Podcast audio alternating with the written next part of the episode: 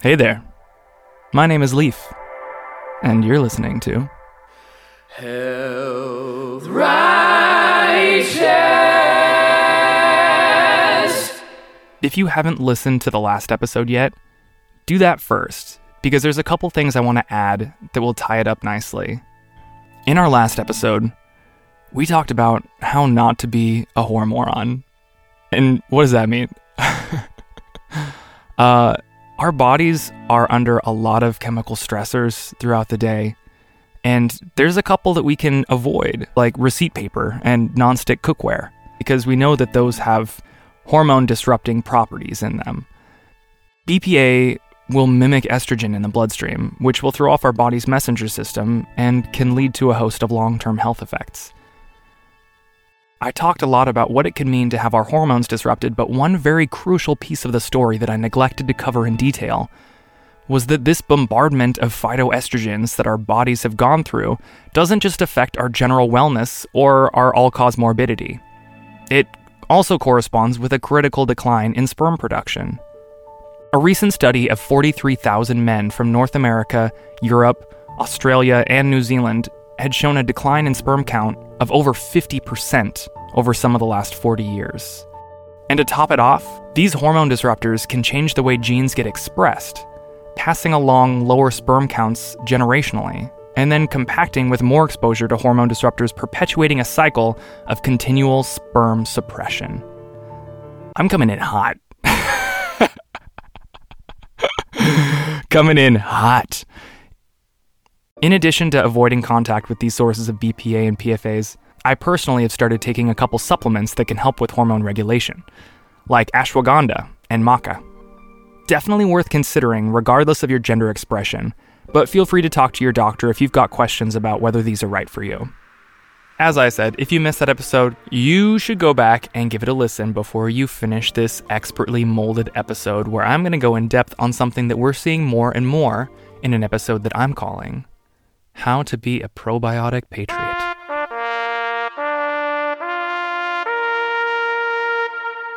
Today, we're going to go back to something we started in the first episode of our first season, but with a little more detail and a little more finesse. In our first episode, I mentioned that there's more bacteria, fungi, and viruses in our microbiome than cells in our body. And the flora of our gut can control our mood, our weight, our energy levels, and our brain. So when you're using your gut to make a decision, there's probably more value to that statement than you thought. That's because your gut is part of your enteric nervous system, also known as your second brain. I also mentioned in the first episode of the new season that over 90% of your body's serotonin lies in your gut, but it's also home to about 50% of your body's dopamine as well. And something that always blows my mind is that your enteric nervous system communicates using neurotransmitters which truly makes it behave like a brain. So that's your inside. Your enteric nervous system runs from your esophagus to your anus and is lined with a single cell barrier that acts as your defense from antigens. Bringing it back to the first episode, that barrier can get weakened or compromised from any number of factors, but an important one is the pesticides on our food. Which is why, whenever possible, I recommend buying organic to reduce the quantity of pesticides we're ingesting. It's also good to soak your produce. You can hear all about that in my what? First episode of my first season GMO Giants and Dirty Produce. So, chemical pesticides can throw off our gut lining. That's a good starting place. Our gut is actually just one of the places where we maintain an ecosystem of bacteria and fungi that keeps our body running smoothly. But before we even get to the esophagus, we've also got our mouths, our nasal passages, and our skin to consider that are all reliant on healthy amounts of good bacteria to do their jobs. Which means each one of these is a unique ecosystem that needs to be maintained to keep things running smoothly. Something I've seen a lot lately is a gradual transition in toothpastes and chewing gums to start using xylitol. Xylitol is a sugar alcohol that's made from tree bark that tastes sweet and has antibacterial qualities which is great in theory. I've said that before. You want your mouth to be free of bacteria, right? Wrong. Here's what's wrong with that idea. As I just mentioned, your mouth has a microbiome that is an ecosystem of bacteria and fungi, and when you start to kill off certain strains of bacteria, it's going to disrupt the natural order of things in there. You'll have bacteria that are resistant to xylitol, reproducing in larger numbers, shifting the quantities of good bacteria and bad bacteria, potentially creating bigger problems down the line. Also, if you're chewing gum with xylitol, you're going to be swallowing that sugar alcohol and it'll cruise down your digestive tract and interact with your enteric nervous system along the way. We'll probably go into more detail about sweeteners in a later episode, but for now, look for toothpastes that acknowledge the fact that you have an oral biome. Those will be the toothpastes that will contain ingredients that keep things in balance in there. Also, keep an eye out for essential oils like peppermint and spearmint in your toothpaste because those are also antimicrobial. And using abrasive alcohol based mouthwashes can throw off your biome as well. So can smoking. How great would it be if that was the reason that a listener stopped smoking? They were like, man, not my oral biome. Guess I'm done smoking. There's also some steps we can take to keep our skin's biome intact. Avoid using harsh cleansers and bar soap, and look for cleansers that are pH balanced. Ingredients like sodium lauryl sulfate will dry your skin out. Another thing to be aware of is scrubbing. If a physical scrub is too rough or sensitizing for you, find a gentler option. This can be a more pleasant physical exfoliant or chemical exfoliant. Avoid over exfoliation by using your exfoliating products only one to three times a week. Make sure you're using a good moisturizer. Our hands are drier than usual from all the washing and sanitizing, so make sure you're adding some moisture back in with a good moisturizer. And moisturizing isn't just for your hands. It took me years and years to find a moisturizer that works with my acne prone skin type, but I finally found some skincare products that work great for me. Shoot me a DM if you're curious. Listeners of the Health Righteous podcast, wear sunscreen. If I could offer you only one tip for the future, sunscreen would be it. The long term benefits of sunscreen have been proved by scientists. Sound familiar? Even during fall and winter months, look for a sunscreen that doesn't contain ingredients that are going to bleach the coral reef or disrupt your hormones, like I talked about in the last episode. Reef safe and oxybenzone free sunscreens do exist. Take a look at the Environmental Working Group's website, EWG, as a good place to start. But as I've mentioned in the past, the EWG is meant to be used as a guideline, not taken as fact like how their Dirty Dozen and Clean 15 produce lists are created using figures from the USDA that haven't been updated in many years. In some instances, their science is more subjective than objective, but as I said, it's a good place to start. So, we've got the mouth and skin covered. The first lines of defense our bodies got, more or less. Let's go von deeper. But first, let's take a deep breath.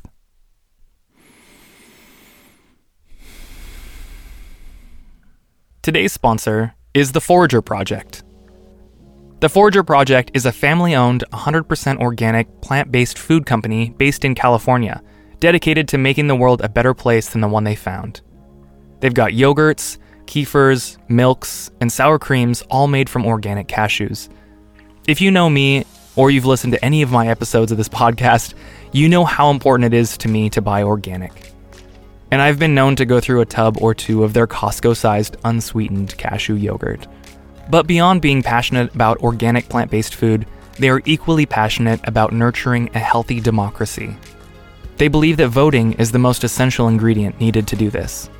Check out the voting resources and information our friends put together at www.foragerproject.com/vote and on social at foragerproject. Welcome back. Our body's bacterial flora is so high tech that it will predict or produce some health related complications we may experience down the line. So we have to protect this with our life. What can we do to look after this sweet system of bacteria that resides inside us?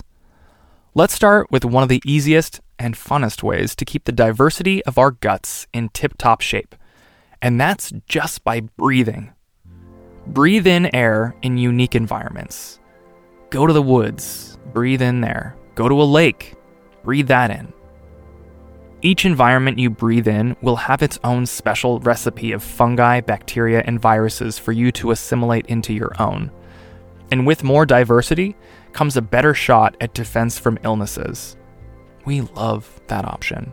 There's so many health benefits that come from being outdoors. What's next? There's two secret weapons that have become excellent tools to have in our arsenal, and those are prebiotics and probiotics. The word probiotic is of Latin and Greek origin and literally means for life. Probiotics have been a big part of the natural food space for a while, but the use of probiotics goes back to the dawn of farming some 10,000 years ago. Probiotics have been a big part of cuisine from cultures around the world, from yogurts in the Middle East and India to sauerkraut in Germany, kimchi in Korea, kombucha in Russia, China, and Japan, and can't forget the biggest one of all cheese.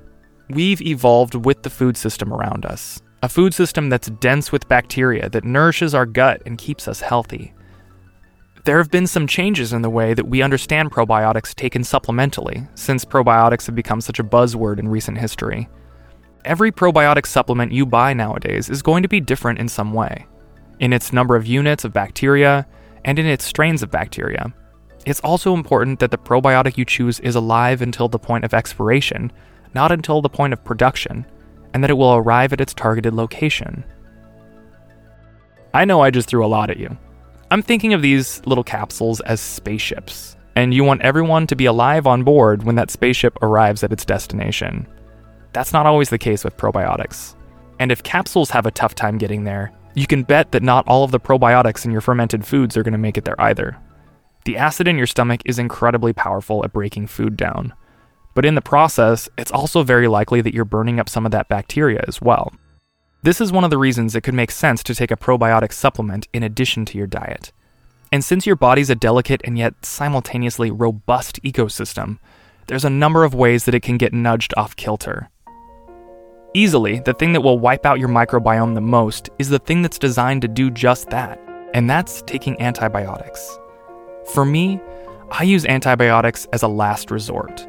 For some people, that's their go to their first line of defense, I personally would explore what other options for treatment exist before doing something that could have ripple or trickle down effects after devastating my microbiome. Along these lines, there's plenty of medication and drugs that will disrupt the microbiome, and it's worth looking into to see what your options are for your medication. Even oral contraceptives can affect your microbiome. It's estimated that up to 25% of medications on the market will have deleterious effects on the microbiome. And there have been studies that suggest that after one treatment of antibiotics, symptoms of depression and anxiety are more likely to occur.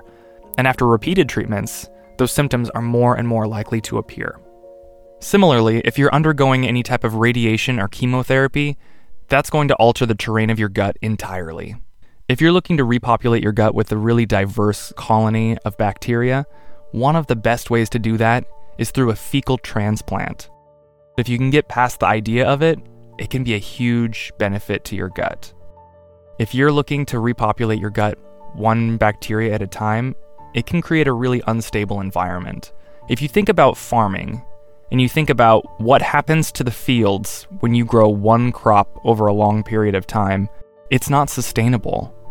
It devastates the soil because it has all the plants taking the same nutrients out of the soil without putting anything back into it. The goal is to have a diverse ecosystem, so keep that in mind and find multiple ways that you can cultivate a healthy biome for yourself. Next, take a look at the water you're drinking. Chlorinated and fluorinated water will adversely affect your bacterial flora, and even the pH of the water will cause your bacteria to shift. If you're taking antacids all the time, that will affect your gut as well. And if you're on a ketogenic diet, that's going to change the terrain of your gut as well.